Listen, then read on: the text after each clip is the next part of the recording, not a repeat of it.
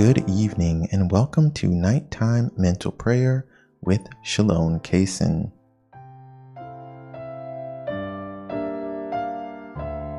Today's topic is the way, the truth, the life. Before we begin, make sure you hit the like button. It takes a millisecond. It takes a such an inconsequential amount of time and it would really help me a lot. So please hit the like button. And after you're done with that, hit the share button so that this video can be shared with someone you know who might benefit from it. Thank you so much. And we're going to start with our enlightenment prayer in the name of the Father and of the Son and of the Holy Spirit. My God, I firmly believe that Thou art everywhere present and seest all things. Cleanse my heart from all vain, wicked, and distracting thoughts.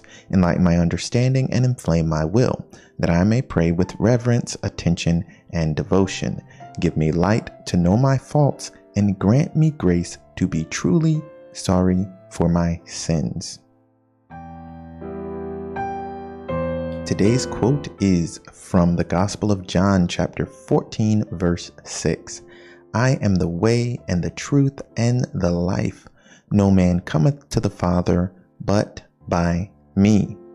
And we're just going to reflect on this quote for a short while.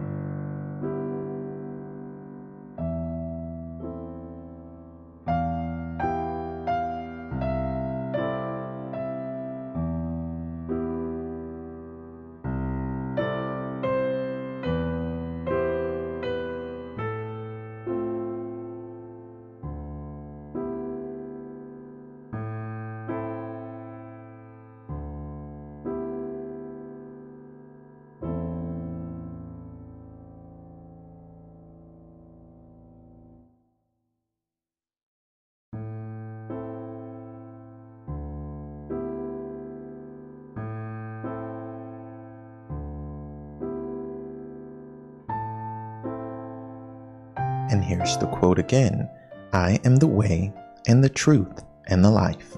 No man cometh to the Father but by me.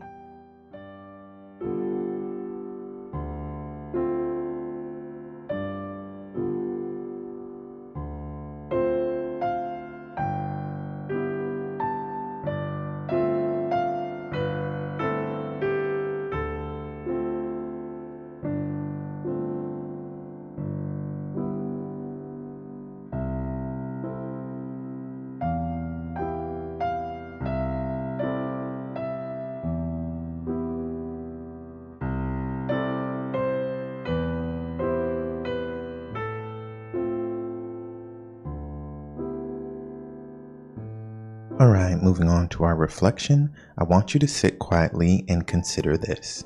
How could you have been more faithful to Jesus today? Here's the quote I am the way and the truth and the life. No man cometh to the Father but by me. How could you have been more faithful to Jesus today?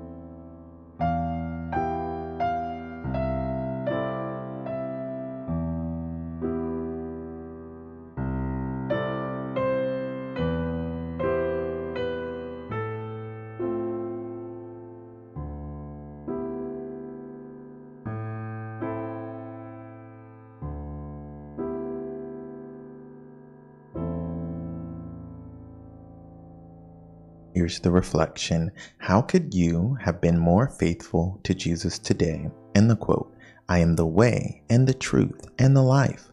No man cometh to the Father but by me. How could you have been more faithful to Jesus today?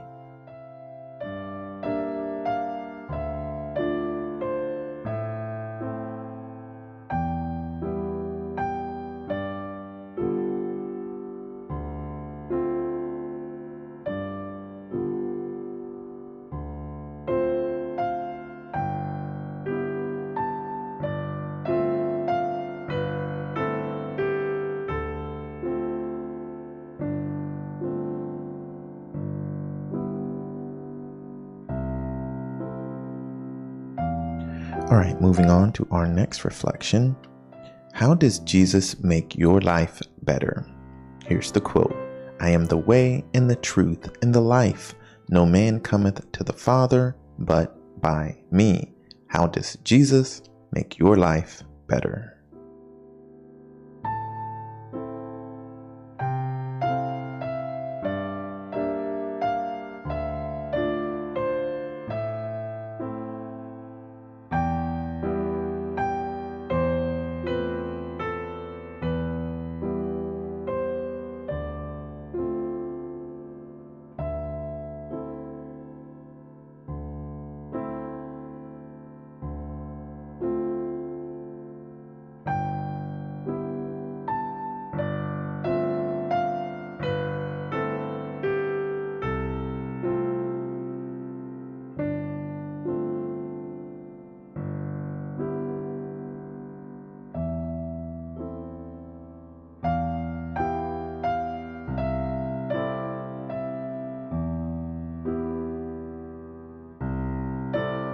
Here's the reflection How does Jesus make your life better?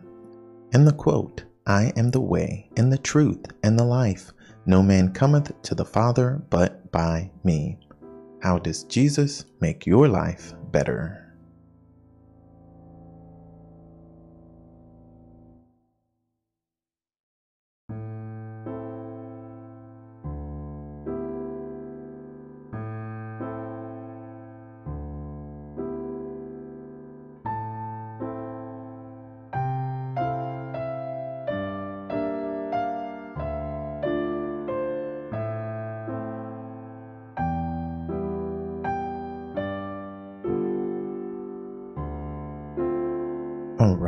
Going to move on to our Thanksgiving prayer. Almighty and eternal God, I adore thee and I thank thee for all the benefits which thou in thy infinite goodness and mercy has conferred upon me. And moving on to our resolution, the most important part of mental prayer, the thing that makes it so efficacious and so beneficial is that we are not only reflecting on some spiritual topic in this in today's case the gospel but we're also resolving to change our lives based on that information that enlightenment we received from the Holy Spirit. So, based on this reflection, we should resolve to avoid every sin we possibly can. However, we should especially resolve to avoid one particular deadly sin, and there are seven of them. Now, some people might say, Well, I know for a fact I have a particular sin that I'm dealing with. I'm dealing with XYZ. And it would be good to try to avoid that. However, every sin comes from one of these seven deadly sins. So you could go to the bottom, for example, if you're trying to cut a tree down, you could go and cut off each branch one by one and then cut the tree down. Or you could go to the root, the base of the tree, and start chopping at the trunk. These seven deadly sins are trunks of sin. They they each have their own tree where all the little sins branch off. You might have a sin that you're dealing with that isn't exactly one of these seven deadly sins, but I tell you for a fact that that sin comes from one of these deadly sins.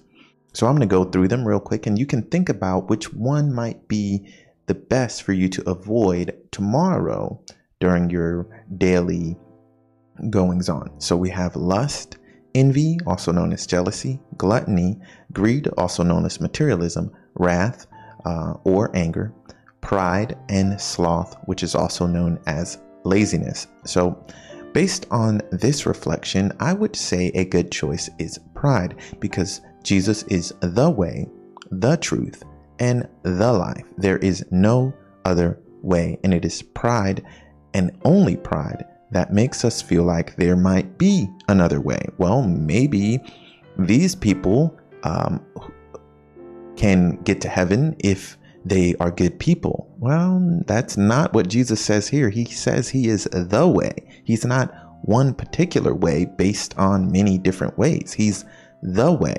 And if anybody gets to heaven who isn't a Christian, a follower of Jesus Christ and of his teachings, exactly how he taught them, then that then here's my take. The only way someone would get to heaven who is, let's say, a Muslim or let's say an atheist or um, uh, or maybe somebody who practiced witchcraft. And hey, take it with a grain of salt because, like I said, this is just my take. But uh, someone would have to be on their deathbed, or maybe they just died. And as we know, or maybe you don't know, there is a moment between life and death where maybe the pulse is stopped or the brain activity is stopped, but the person might not be technically dead. There might be still some activity, but we can't see it from a medical standpoint. There could be a split second between when you're fully alive and when your body's fully alive and your body's fully dead. A split second. God does not work in time. So he could stretch that millisecond, that tiny moment, and give the person another opportunity to accept Christ, kind of like a lucid dream or maybe like a vision. But here's the problem if someone didn't accept Christ in life, it is going to be if they get that opportunity, like a second, third, or whatever you call it, chance, then it will be much more difficult for them to accept Him at that moment. If you've been accepting Christ every day of your life and, and Christ appears in that split moment, then it'll be very easy to just run into His arms and just say, you know, um, and to just fall down on your knees. Lord, I am not worthy that you should enter under my roof, but only say the word, and my soul shall be healed. It will be very easy to say that if you've been saying it over and over all your life. So, yes, Jesus has a way to save those who don't follow him. But you really have to think of it this way, and this is why evangelization is important. You have to think of it this way. If you have been accepting something for example, uh, if you are a mover and you move furniture around, and every time your partner comes to say, "Hey, um, you need help with that couch?" Nah, I don't need help. You need help with that couch? Nah, I don't need help. You're healthy. You're strong. You can move this couch on your own. Once you actually hurt your arm, for example, I don't know, in a boating accident, you come back to work and the guy's like, Hey, do you need help? You know your arm is hurt. You know that you can't lift the couch by yourself, but it is ingrained in you to deny the help. I'm strong enough. That's pride right there. So you're not going to accept the help. You're going to say, No, I don't need help, even though you know for a fact that your arm is throbbing in pain. You can't lift the couch on your own, but you're going to do it anyway. You're going to hurt yourself more. Why'd you do that? It doesn't make any sense. the point I'm getting at is if you're not accepting Christ every day of your life, then you're not going to accept him on your deathbed, even if he expands that moment between life and death and gives you another opportunity. And I'm sure that he will. He's giving everyone a chance. Hey, I know in life you didn't really know me, but here's your chance to accept me. You lived in the Amazon in the middle where nobody has ever gone. They don't know your tribe exists.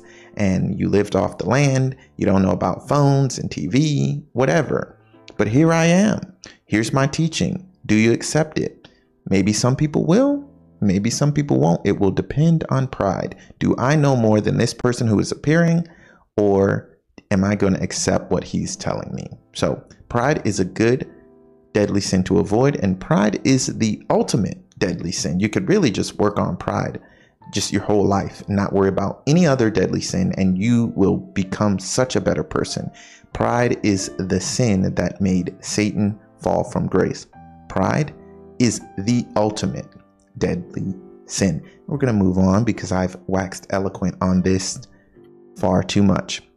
A resolution. My God, I offer thee these resolutions, unless thou deignest to bless them, I cannot be faithful to them. And visit, we beseech thee, O Lord, this habitation, and drive far from it all the snares of the enemy. Let thy holy angels dwell herein, to keep us in peace. And may thy blessing be always upon us, through our Lord Jesus Christ, thy Son, who liveth and reigneth with thee in the unity of the Holy Ghost, one God, world without end. Amen. In the name of the Father, and of the Son, and of the Holy Spirit, thank you and God bless. Don't forget to like, subscribe, and hit the bell if you're on YouTube. Tell them you want all notifications, or else they won't show you these videos, which come out every Monday through Friday, 8 a.m. and 8 p.m.